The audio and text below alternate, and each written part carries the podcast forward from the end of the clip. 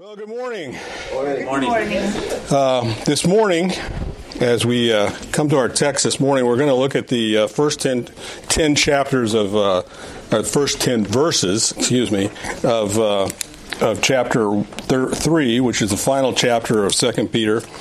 Um, we're going to take this in two lessons. Uh, we'll take the bulk, the rest of it uh, next week. Um, and then uh, we will be finished with Peter.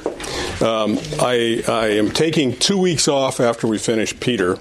I'm not quite sure. I haven't heard what they're going to do during those two weeks. Uh, I just want to. I want to take a break. We've done. I've done three straight books, and there was a day I spoke three times a day, but uh, you know what? Not anymore. Every now and then you need a break. Uh, so at, at, any rate, I'm going to take a couple of weeks off, and then we're going to come back and go through the through the uh, through the epistles of John, uh, first, second, and third John. So that that's the plan. But I don't know what they're doing in the two weeks in between. I, I talked to I talked to them a couple of weeks ago and told them what I wanted to do, and they know we're doing it. But uh, but I don't know. I maybe next week I can tell you what to do for two weeks.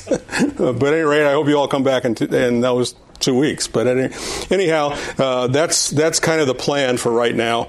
Um, uh, just need a little time to regroup and uh, put the stuff in my office for first, first and second Peter away, and get the stuff for John out, and uh, and go from there. So and start start prepping it. So, at any rate, um, that's that's the plan. So this morning we're going to look at. At uh, uh, 1 Peter 1 through 10, which I entitled by way of reminder. I kind of I kind of worked the outline it, it, follows the text, but it's a little bit different, I think, than most people outline it. Uh, I, I, took the first two verses of the Word of God, and the three through seven as the judgments of God, and eight through ten the patience of God, as as we come to this. And and uh, uh, it's a text that follows on his teaching of the false prophets, and the false prophets are still in view here as he comes to this. This is kind of uh, well, he by, by what he says here. It's by way of reminder. It's holding your mind uh, fixed upon the things of God and not allowing yourself to be disturbed by the contingencies that false so called Christians may bring in, the cults may bring in, and the world in itself brings in that muddles our thinking. Uh, that's that's kind of what Peter is is calling us to here, and he's going to remind us that that what they say is not true and uh, stick to the truth is, is where he's where he's pretty much going with this text. So uh, before we get started this morning, do we have any prayer requests? Okay, let's pray. Father God, we uh, we come before you this morning. Uh, we come before you as a as a people that that desires to know you better, uh, to know you more fully, uh, to follow you in obedience, uh, to be holy in your sight uh, through the through the power of your indwelling Holy Spirit.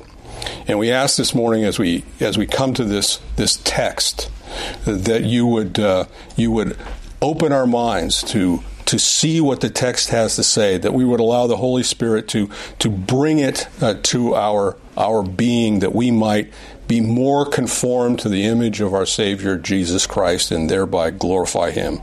And Father, we lift up George Castaneas this morning. We ask uh, your hand upon him and upon his family. Uh, we we ask for his recovery uh, from this uh, from this this injury. Our desire would be that his sight would be fully restored and and healthy. But Father, we commit him to your will and to your love and to your mercy, and we thank you in the name of our Lord Jesus. Amen. Okay. So, Peter will start off with God's uh, God's word in verses one through two, and basically what what happens here in this text is Peter gives us four uh, examples or four sources through which the Holy Spirit gave us the Word of God.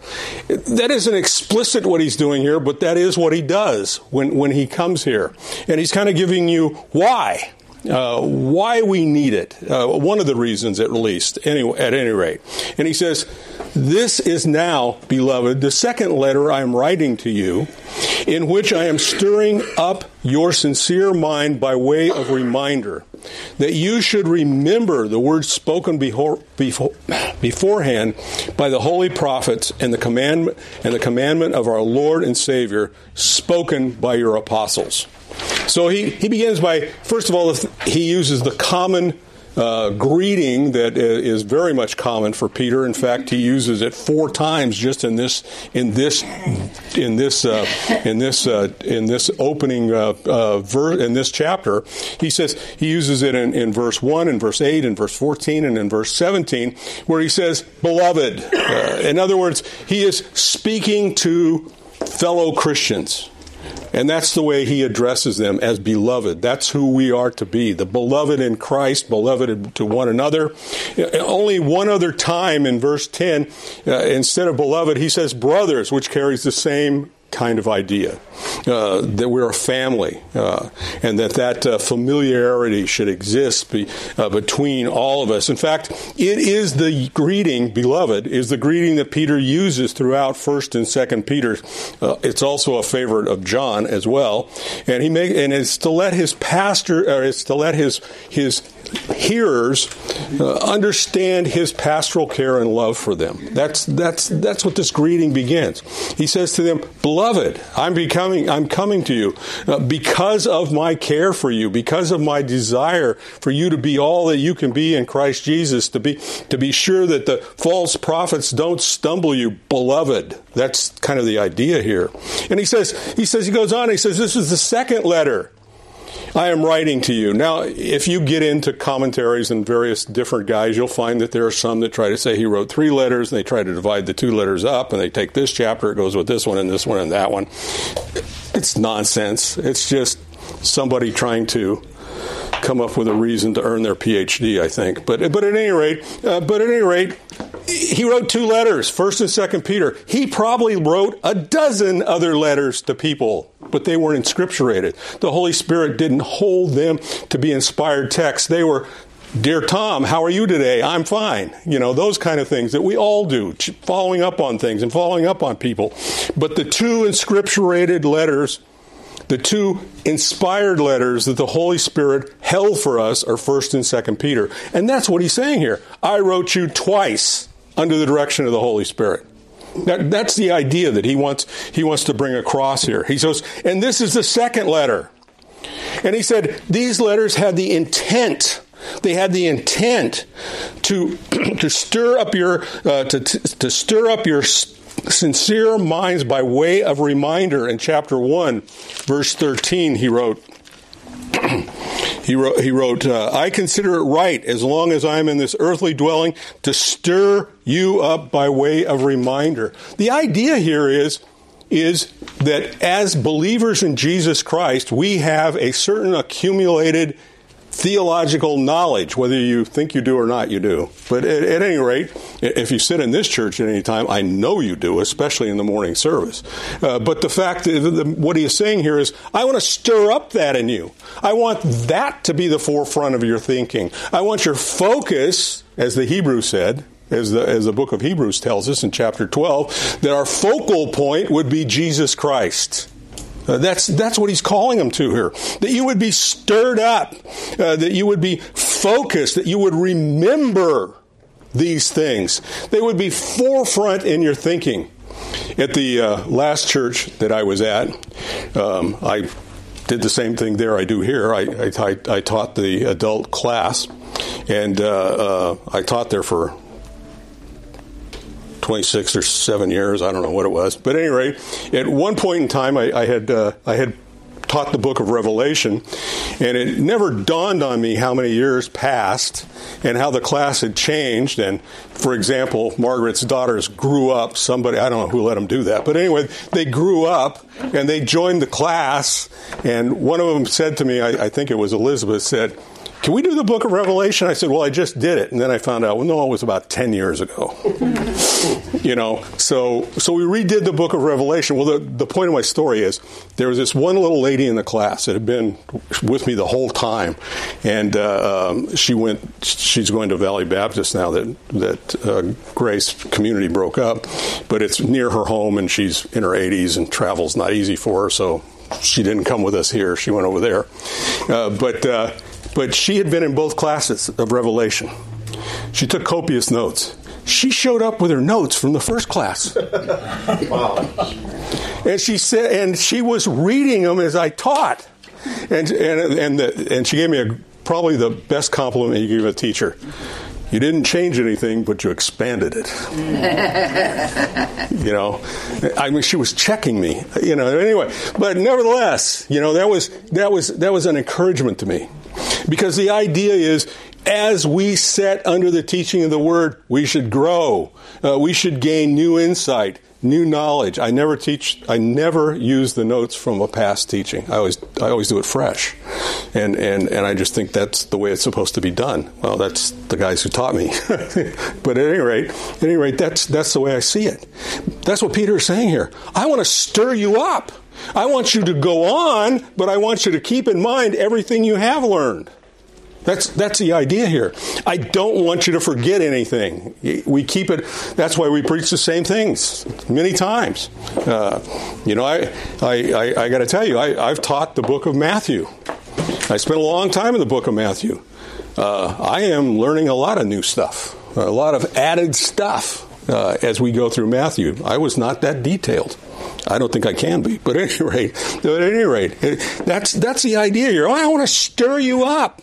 I want you to have a focus on the truth. Uh, in 1, 12 through 15, uh, Peter had, had, uh, had already written to them. He, oops, yeah, 1, 12. He says, Therefore, I will always be ready to remind you of these things, even though you already know them, that you, that you have been strengthened in the truth which is present within you. I consider it right, as long as I'm in this earthly dwelling, to stir up by way of reminder. That's, that's the idea. That's the focus of teaching and preaching, preaching to keep the scriptures before your mind and, and to keep you stirred up. He says, with a sincere mind.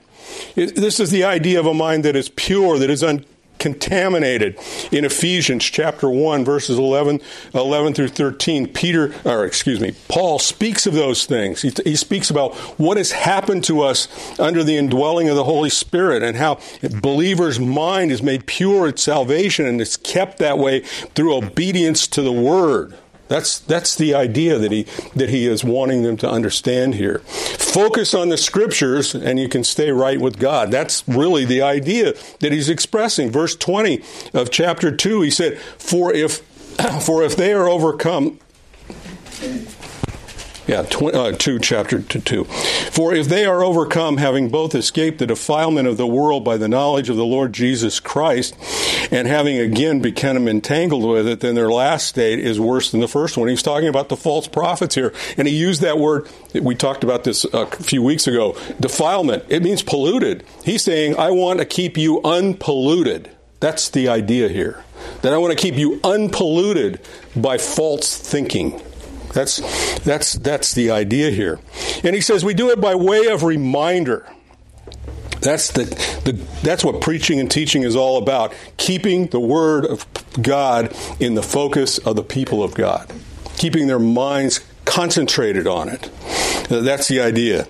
And then Peter is going to give three more three more reminders of the means by which the Holy Spirit has transmitted the word to us in verse in verse 2 and he says he says he says in verse 2 that you should remember the words spoken beforehand by the holy prophets. Uh, there's one source. Peter already, Peter himself is a source, and now he's saying spoken by the holy prophets. It's call, it's a call to remember the Old Testament prophecies, Isaiah to Malachi, the whole of them.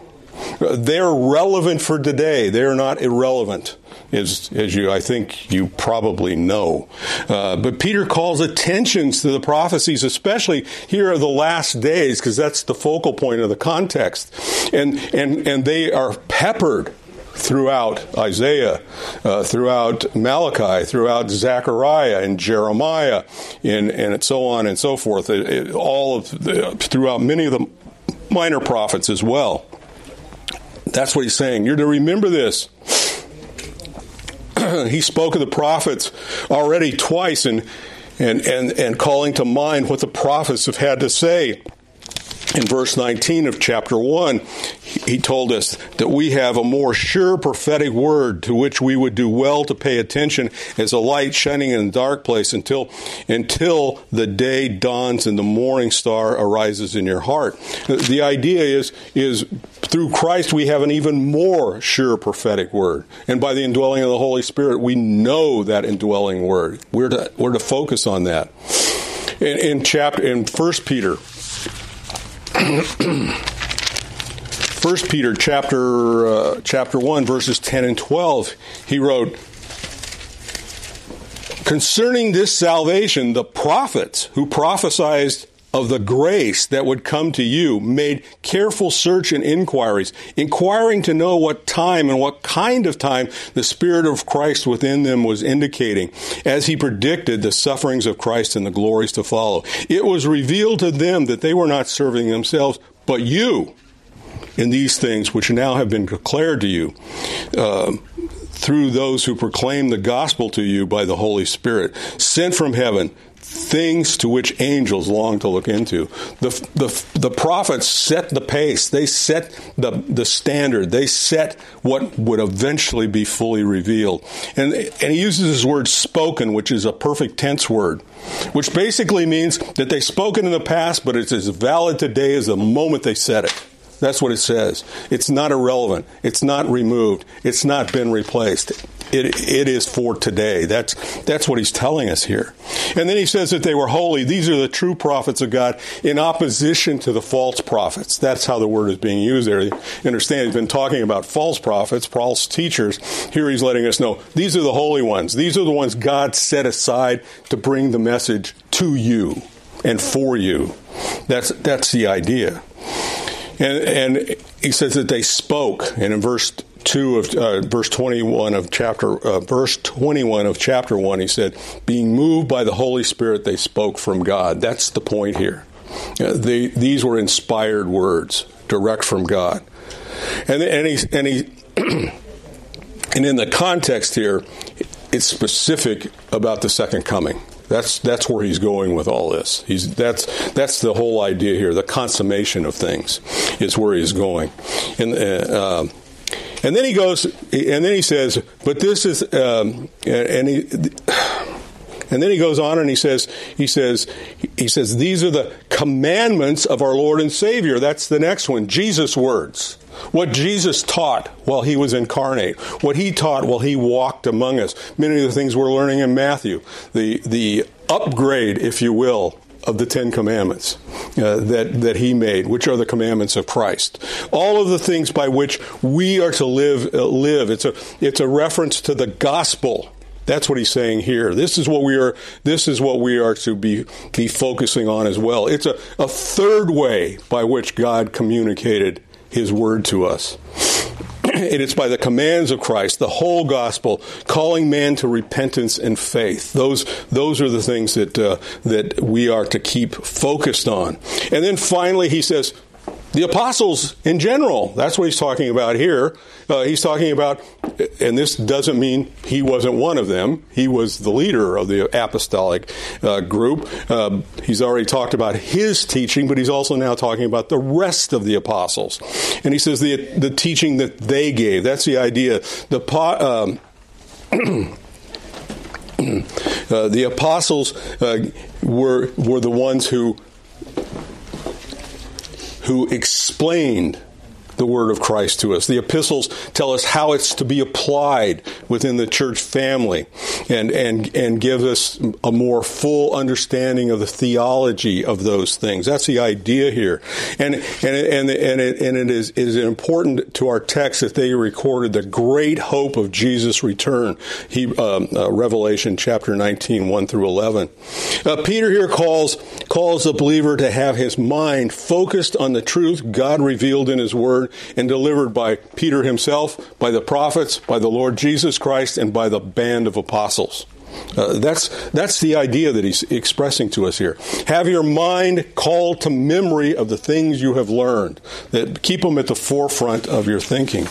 And then he then he talks about the judgments of God. He he shifts a little bit and he says, knowing this first of all, that in the last days mockers will come with their mocking, following after their own lust. And what he's saying here is this is not a list. He's not going to make a list. This is not number one, number two, number three. This is first by way of importance. That's, that's what he's saying here. Uh, that's, that's the way this word is being used. Jude, chapter, uh, Jude, verse 18. Jude does the same idea. He says, he says, and they were saying to you, in the last times there will be mockers following after their own ungodly lust. This is the idea. This is the thing you must understand that throughout the history of the church, there are going to be those who mock you. If you haven't been mocked yet, you haven't been around very long or you haven't opened your mouth. That's that's all there is to it. You will be mocked for your faith. That's that's the idea. Second. Uh, Second uh, Peter three uh, one, uh, Second Peter, Second Timothy three one uh, tells us that uh, uh, three one and two tells us that these are these are that we will have difficult times in which men are lovers of selves, and then he goes into a whole list of how that plays out. Uh, that's that's what he's saying. Uh, these last days, this is the way uh, this is the way it's going to be, and he wants you to know that first of all, keeping this in mind, of first importance, these mockers will come mocking. That's the idea.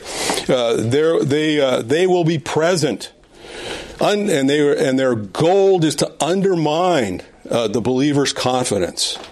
And this has always been true. We can go back to Isaiah chapter 5, 18 through 19, Malachi 2, 17. In both of those cases, in fact, Malachi, let's look at Malachi 2, uh,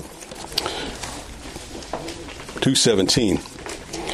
Malachi wrote, For you have wearied Yahweh with your words, but you say, How have we wearied him? In that you say everyone does uh, everyone who does evil is good in the sight of Yahweh and he delights in them. Or where is Yahweh of, or where is the Yahweh of justice? Uh, this is this is the idea. Uh, this is mocking God is what they were doing. And and Malachi points that out. It's always been that way.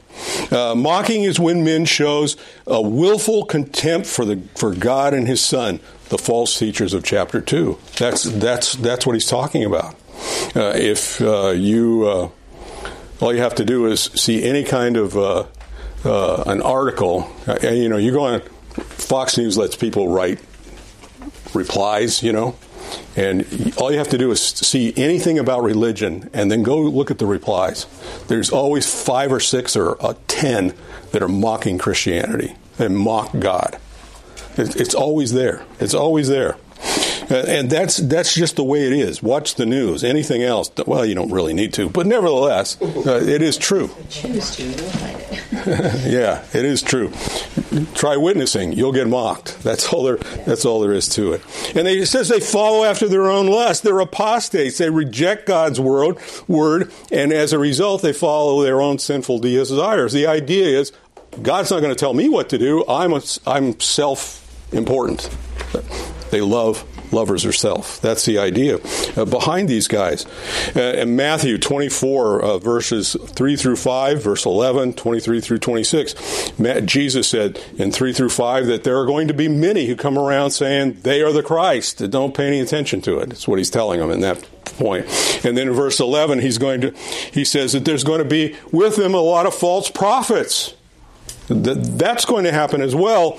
And then finally, in in in uh, 23 through 26, uh, he says, and some of them will absolutely claim to be. The first part says they're going to be people saying to go here because Christ is there. And the last part he says they're going to be there, the ones who then claim they are Christ. And we see this over and over again in the cults. Uh, people claiming to be the Messiah. That's, that's the idea here. And then he then he gets specific. He's going to tell us in verse four something about their mocking, at least their mocking in in Peter's day. He says, "And saying, Where is the promise of his coming? For since the fathers fell asleep, all continues just as it was from the beginning of creation." So they they're basically a couple of forms of mocking here that he that he says. They they mock the second coming. Uh, they they say, "Oh yeah, you know that was two thousand years ago. This guy made all these statements, and what's happened since then? Nothing." That that's the idea here. Now, in Peter's day, they were already having this problem. Paul had to address this at Thessalonica. The believers there were concerned: what happened to those that Jesus hasn't come back yet, and people have died? What happened to them? You know what? What's the what? What happened to them? And Peter had to address that in First Thessalonians. Uh, that was common in the New Testament era. People were somewhat confused, and and and uh, the mockers picked this up, and they used that. Oh, I don't see anything. He, where is he? You know, he said he was coming back. He said he'd rebuild the temple in three days. Where is he? You know that that kind of thing. Uh, that was the idea here, um, and then and then uh, then from that, from denial of the second coming, they moved to a revisionist history idea. Uh, they, they said, ever since the fathers fell asleep, all continues just as it was from the beginning of creation. That's what they're saying. They're saying, you know, here's the idea.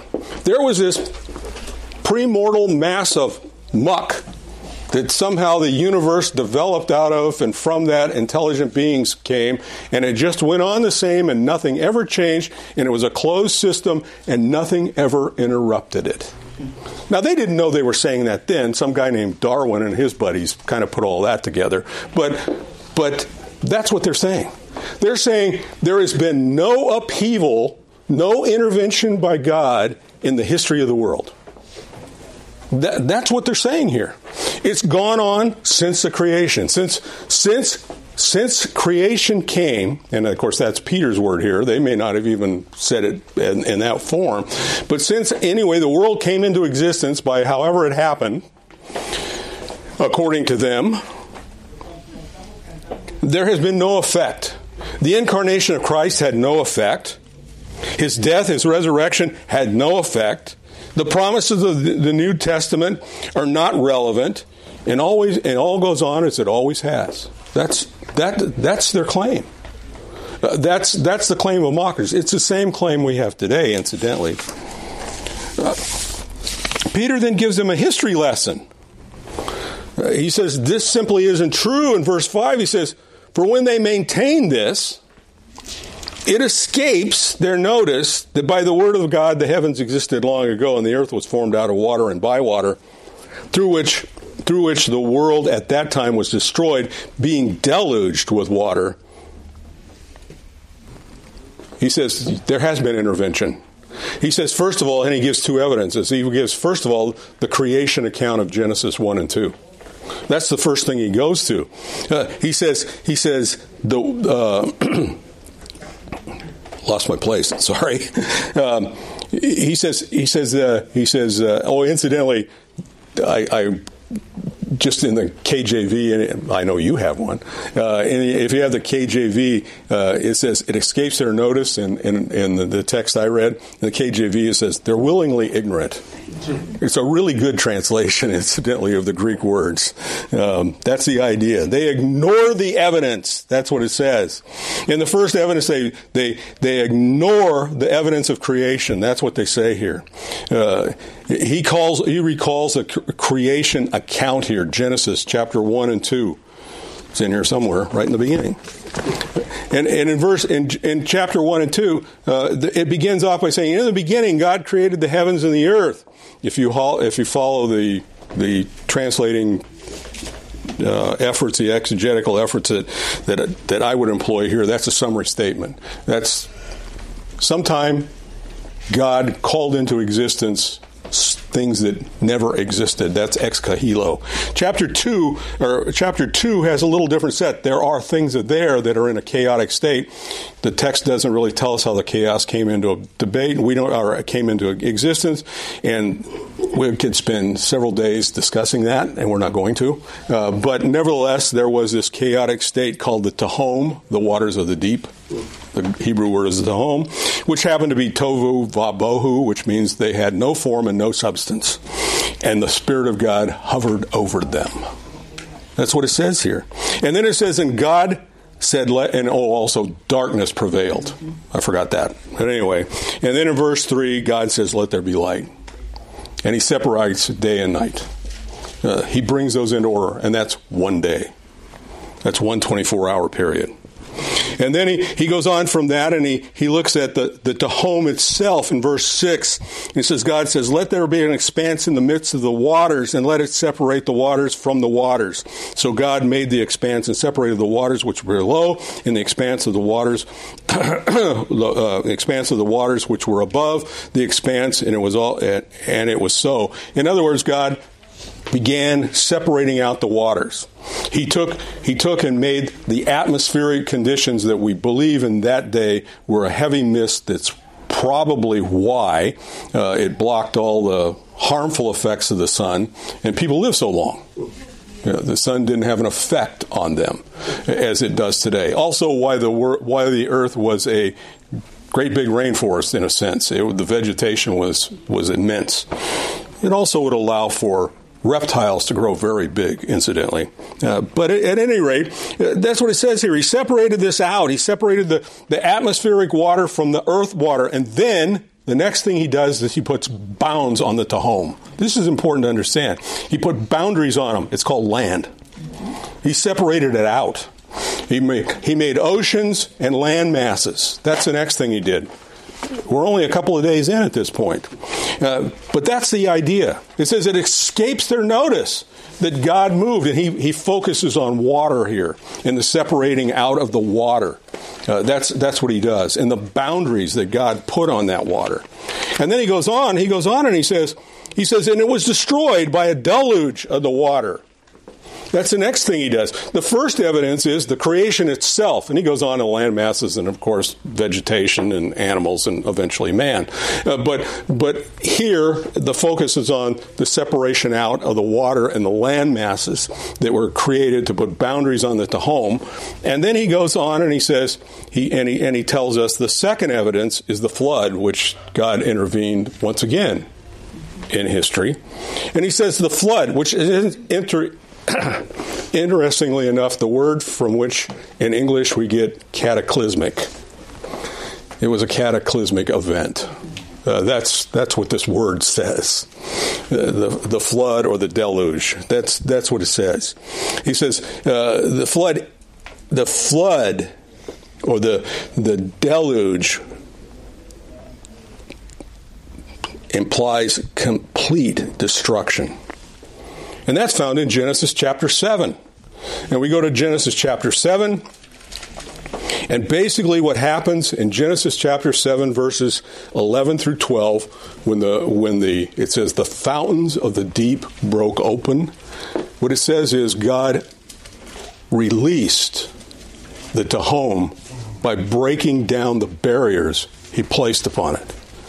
And then the water canopy surrounding the earth collapsed and it rained for 40 days. That's, that's what he's saying here. He says, This escapes their notice. It escapes their notice that the world was once utterly destroyed, except for eight people and some animals in a great big boat. Uh, that, that escapes them.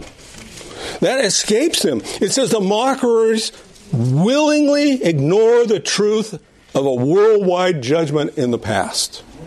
They willingly ignore the truth of how things came into existence. They don't go on as they always did. That's, that's what he's saying here. Now, there are other events as well, but these are the two he focuses on. This is where he focuses in. And then he says in verse 7, he says, But by his word, But by his word, the present heavens and earth are being reserved for fire, being kept for the day of judgment and the destruction of ungodly men. He says there is yet another worldwide cataclysmic event to come.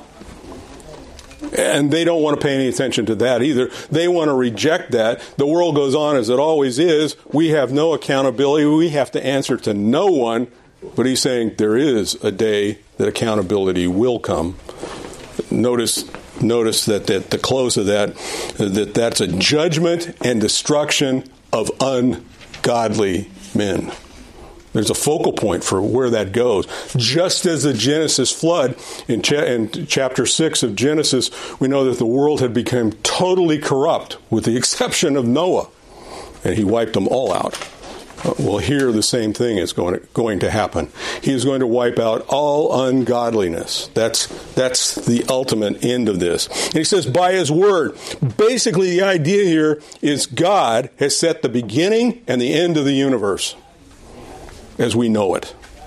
He set the times.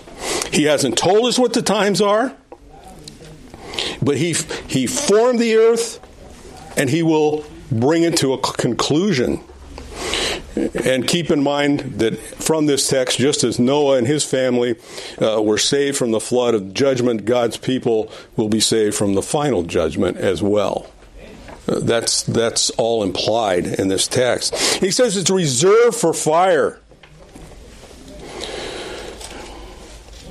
Uh, the Greek says they have been uh, they have been and are treasured. in other words, they've been put away for this. They've they've been reserved for this. That's that's the idea here. And then Isaiah, Isaiah chapter sixty six. Verses 15 and 16, Isaiah wrote, for behold, Yahweh will come in fire, and his chariots like the whirlwind. He to return his anger with wrath, and, and his rebuke with flames of fire. For Yahweh will execute judgment by fire, and by the sword of all flesh, and those slain by Yahweh will be many. And then in Second Thessalonians chapter 1, verses 6 and 8. Paul writes, since it is right for God to repay, repay with affliction those who have afflicted you, and to give rest to you who are afflicted, and to us as well, at the revelation of the Lord Jesus Christ from heaven with his mighty angels in flaming fire, executing vengeance on those who do not know God and those who do not obey the gospel of Jesus Christ. That's what, that's what he's saying in this text. There is a second judgment coming. It's a fire judgment in this one. I did a little bit of just looking because it was kind of interesting to me. There's always debates on how this is going to happen, you know, as massive volcanic eruptions, which is possible.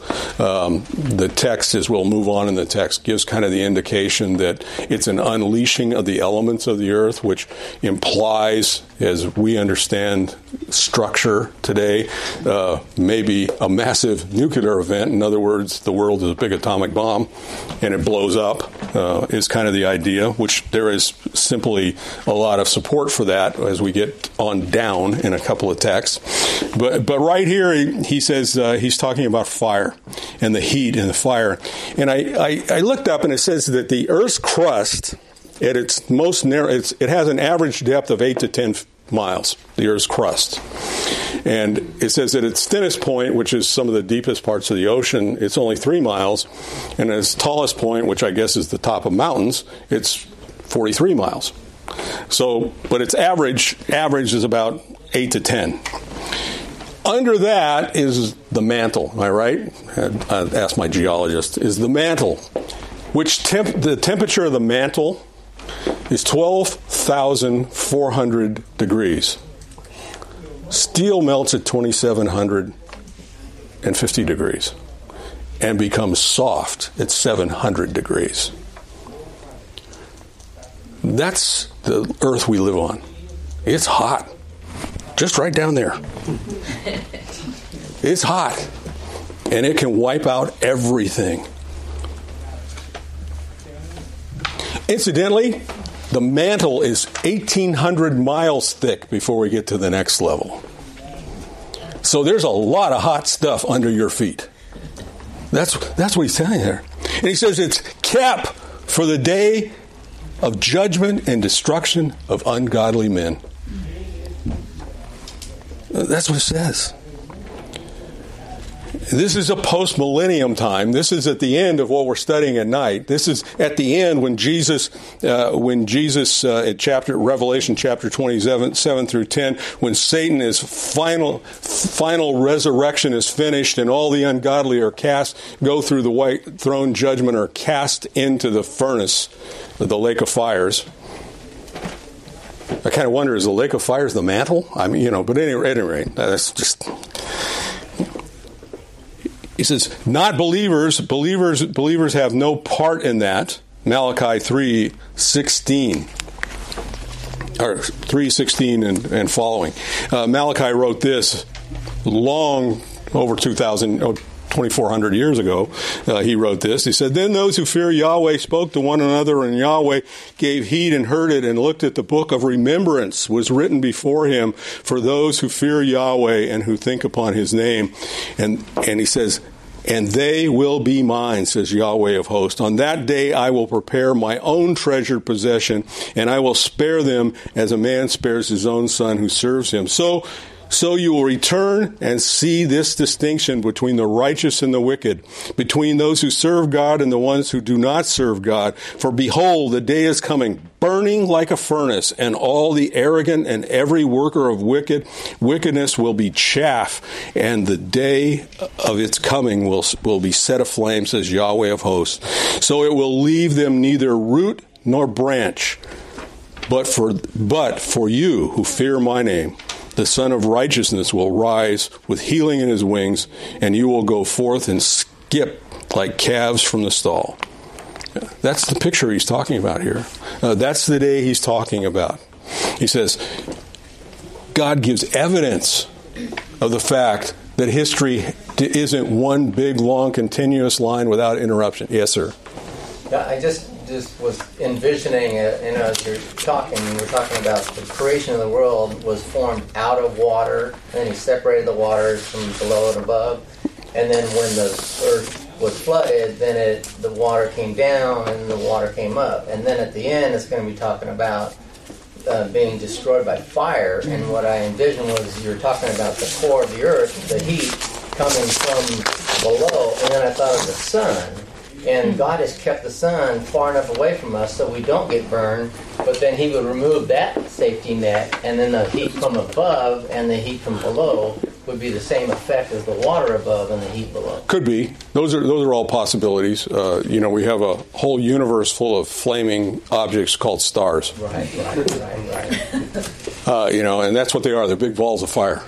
And he could send all of them flying this way too, as well there's yet another possibility that he's going to bring up as we as we move through. And I, just think of if, if, he uses the elements of his creation versus man. That's know, that's oh, what. He, oh no no no! The, yeah. the, atomic is not. We blow up the bombs. Right. He blows up the Earth by releasing its atomic structure. Right. So we're, we're, that's the next thing he's that's going to come up, which is a possibility. I'm not I'm not I'm not voting for one or the other. I, God will do it His way. That's that's the point. I'm not making any fast and furious statement on this here.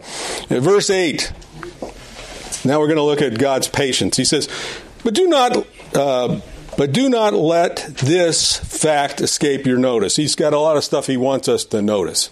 He says, Don't let this escape your notice, beloved, that with the Lord a day is a thousand years and a thousand years is like a day. This is not time setting by God. Unfortunately, there are some who took this to mean the time between Jesus' first and second coming was going to be a thousand years. Probably why we had something called the Crusades. Uh, but at any rate, but at any rate, uh, there was no time setting here. This is talking about the the the the association of God with time. God invented time. Time affects you and me. It doesn't affect God. That's what this is saying. The eternal God has no time barriers set on him other than the ones in his eternal plan he set. Uh, that's, that's the point he's trying to make here. He goes here, time is irrelevant to God, actually, is what he is saying. Uh, that's what he's saying. While Christ's return seems far off in God's mind, it's happening right now. He lives in an ever present now. And, and time means very little. Uh, time has no effect on him other than how he has set it in effect to us. Uh, God set time within his eternity. Is, is the idea here. Isaiah 57, uh, 15, it says that of God that he is high and lofty, lofty the one who inhabits eternity. Uh, this is saying the relativity of God's eternity to man's time. It, it's, it's like a wink to him. That's, that's what he's saying here. Uh, and that's all you really need to read into that. And then he goes on in verse 9 and he says, The Lord is not slow, because understand, since a thousand years is a long time to me, you know, uh, I'm 75 years old, and, you know, that seems like a wink at one point, and on another scale, it seems like it's been a long time. You know, but in, in the view of eternity, it's not even a wink. You know, it's not even it's not even that. And he, he says here, he says here, the Lord is not slow about his promises. Some consider slowness, but is patient toward you, not willing that any should perish, but for all to come to repentance. And what he's saying here is he's saying, look, the fact of the matter is the fact that the Lord has not come back, this is going back to that, that God hasn't consummated eternity at this point, it doesn't mean that God is slow as you might consider slowness, you know. I consider it slow when Michael's not ready at quarter after nine. you know, but uh, uh, but uh, for God, that's nothing. You know, but uh, but sorry, Michael. But at any rate, that's what kids are for. Yeah, that's what they're for to be used as examples and picked on. That's that's why that's why preachers have kids. That's why they, they give they give ser- sermon illustrations. Uh, but at any rate, he says he says uh, uh, God, in His own reasoning and in, in, in His time frame, has not has not sent Jesus to collect his own at this juncture. He hasn't brought time to an end because the process of salvation is not yet finished. Uh, that's the idea. All of those who are to be saved have not been saved yet. This is not teaching uni- universalism that everyone will be saved. It is not teaching that. It is, it is talking about all the elect who God will save. Some of them may not even have been born yet. That's the point here. That, that's the point that he's, he's wanting to make here. He's not slow. He's not. He's not being deliberate. It, it's it's a demonstration of something of God's character here. That God is gracious. That He's long suffering. He's merciful, and He has forbearance. The, scho- the scholars are are ridiculing God that He hasn't brought about His promised judgment, and the morons should think well that He hasn't, because they would be in that fiery mess if indeed he had. So he's saying here that God isn't isn't delayed, he isn't late. That's what slow means in this context.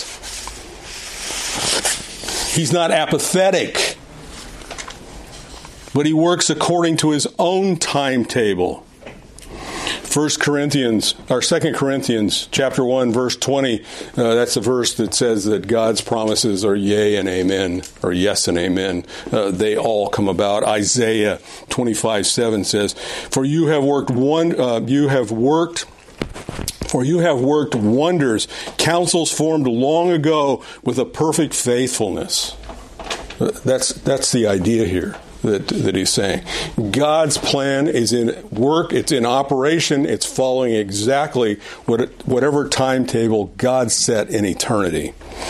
Patience uh, was a word that interesting because how it ties to this context uh, that judgment is going to come eventually, that Christ will return, he'll take his own out, and then we have the tribulation and, and of the millennium, and then the final judgments and the fiery mess that we just talked about. And he basically says, he basically says here, he says God is patient, which means he is large with great anger.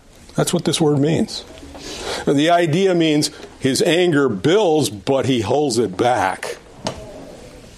That's, that's, that's the idea here. Uh, it, it has with it the meaning that judgment is sure, but grace gives time for repentance. Uh, three fifteen and three fifteen, he he is going to Peter is going to write, and consider the patience of our Lord as salvation, just as also our beloved brother Paul, according to the wisdom given him, wrote to you. In other words, God is patient, waiting for all of those to be saved who will be. Uh, he has a timetable for that. That's the idea here, and he says he says that they're not willing that that any any should should. Um, should be lost ultimately is the idea here. He's he's patient toward you not willing that any would perish. And once again it's not teaching it's not teaching universalism here. That's not the idea. Uh, its judgment will fall on those who willfully reject the salvation. Uh, they perish means to be utterly destroyed and that's what the text tells us is going to happen to them. They will be utterly destroyed. But he is waiting for all of those who will eventually come to repentance which is a display of his glory. Romans chapter 9, verses 15 through 18. Uh, the Apostle Paul wrote, For he said to Moses, I will have mercy on whom I will have mercy, and I will have compassion on whom I'll have compassion. The context is Esau and Jacob. Esau, whom God loved, and Jacob, who God hated. Uh, those uh, those uh, those brethren of ours among who do not hold uh, to uh, the election and do not hold to uh, the uh, doctrines of grace as we do, uh, they don't like this verse. It destroys their theology, incidentally, it destroys it completely. But he says this he says, for he says to Moses, I will have mercy upon whom I will have mercy, and I will have compassion on whom I will have compassion. So then it does not depend upon the one who wills or the one who runs, but on God who has mercy. For the scripture said to Pharaoh, For this very purpose I raised you up in order to demonstrate my power in you, and in order that uh, my name might be proclaimed throughout the whole world or the whole earth. So then he has mercy on whom he desires, and he hardens whom he desires. And then it goes on here, it's talking about the potter and the clay, and basically what he's saying is Pharaoh was made as a pot to be destroyed. That was that's the idea. It talks about the authority of God. And it talks about salvation is solely in his hand. You understand that God had no obligation to save any one of us. He did it out of his love and out of his mercy. Chapter 10 or verse 10, excuse me. Uh, verse 10 then goes on to, to finish up this section. He says, But the day of the Lord will come like a thief in the night, and the ha- heavens will pass away with a roar, and the elements will be destroyed with intense heat, and the earth and all of its work will be found out. And it says, what he's saying here, he's saying there is a, an, there is an assurance that the day of the Lord is coming. You can be assured of that. Judgment will come just as God promised it will. That day is going to happen. It's wholly, it's totally in His timetable, and the present universe will be destroyed. That's that's what He's saying here. He says, The Old Testament saw this day uh, that the Lord would destroy his enemies, de- saw this day as a time when God would destroy his enemies, vindicate his name, reveal his glory, establish his kingdom. Zechariah 14, Malachi 4, um, number of passages in Isaiah uh, refer to this. The New Testament saw it in two phases. They saw it beginning in the tribulation period of Revelation 6:17 and come I lost the page. And then coming to its conclusion, coming its, coming to its conclusion at the close of the millennium, Revelation 27 through 10, and then where the new heavens and new earth are then established in Revelation 21 1. And he, and he sees this as a day of doom, a day of, vengeance. The Old Testament refers to this as a day of doom, as a day of vengeance, a day of wrath, of visitation. Uh, the, uh, the great day of God Almighty is seen in the New Testament Revelation 16 14, which is kind of my favorite. Uh, and he, he, he, gives features to what the, it's going to be like. It's like a thief in the night. It, it says that the unbelieving population is going to be unsuspecting. Uh, they're not going to recognize it. They're they're still going. The world goes on like it always has. Uh, that's that's the idea here. They're going to be disa- They're going to be unprepared and without warning for the disaster that's coming. Of course, the warning is in the scriptures, but they've ignored them. That's that's the idea here. He says that pa- heavens will pass away with a roar. Jesus even said that in Matthew chapter uh, 24, verse 35, the heavens and the earth will pass away. Now, heavens here is is speaking of the, the the physical universe, and God describes then the uncreation of the universe by God's intervention. He describes it first of all as a roar, a rushing sound, a loud noise, a deafening noise as the universe disintegrates, and then he says the elements will be destroyed with intense heat. Now, this is where they get the idea that it, it, could be somewhat of an unleashing of the atomic structure of the earth, because this word elements means one in a row, and it would describe the building blocks of the universe, atoms. That's that's what it describes, and, and, and basically it says they're just undone. They're undone. They're released. Scientists believe there's antimatter, and that if it collided with uh, normal particles, that it could lead to the destruction of the universe. And it's like, if this is the case, that shows yeah, not only the impressiveness of divine intervention, but God's patience as He holds it back. Yeah, exactly. But th- those are, that's where the other option comes from here. But we're not told exactly, so we'll leave it there. and the earth and its works will be burned up. It speaks of the total destruction of the earth and all that the earth contains. But for the believer, verse 13 that we'll look to next week, but according to his promise, we're looking for a new heaven and a new earth in which righteousness dwells.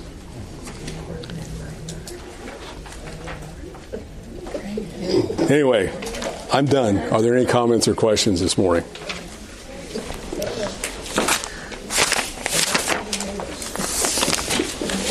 Well, then we will close. Father God, we thank you. We thank you that you are a righteous, holy God, and we thank you that you are also a loving, kind, merciful, gracious God who in that who in that mercy, in that grace, and in that love chose to save some of Adam's fallen race. And you did so by sending your son to bear the price of our penalty, and though we are totally unworthy, you have shed your grace abroad upon us. And Father, we just uh, we thank you. Uh, we thank you that your word is a constant reminder to us of your holiness and of your grace, of your justice and of your love, your mercy and of your wrath. And Father, we just ask that we would keep our minds focused on you that we would glorify the name of our Lord Jesus, that we would entrust ourselves to the guidance of the Holy Spirit, and we would give you the praise and the glory for it all. For we ask this in Jesus' name. Amen.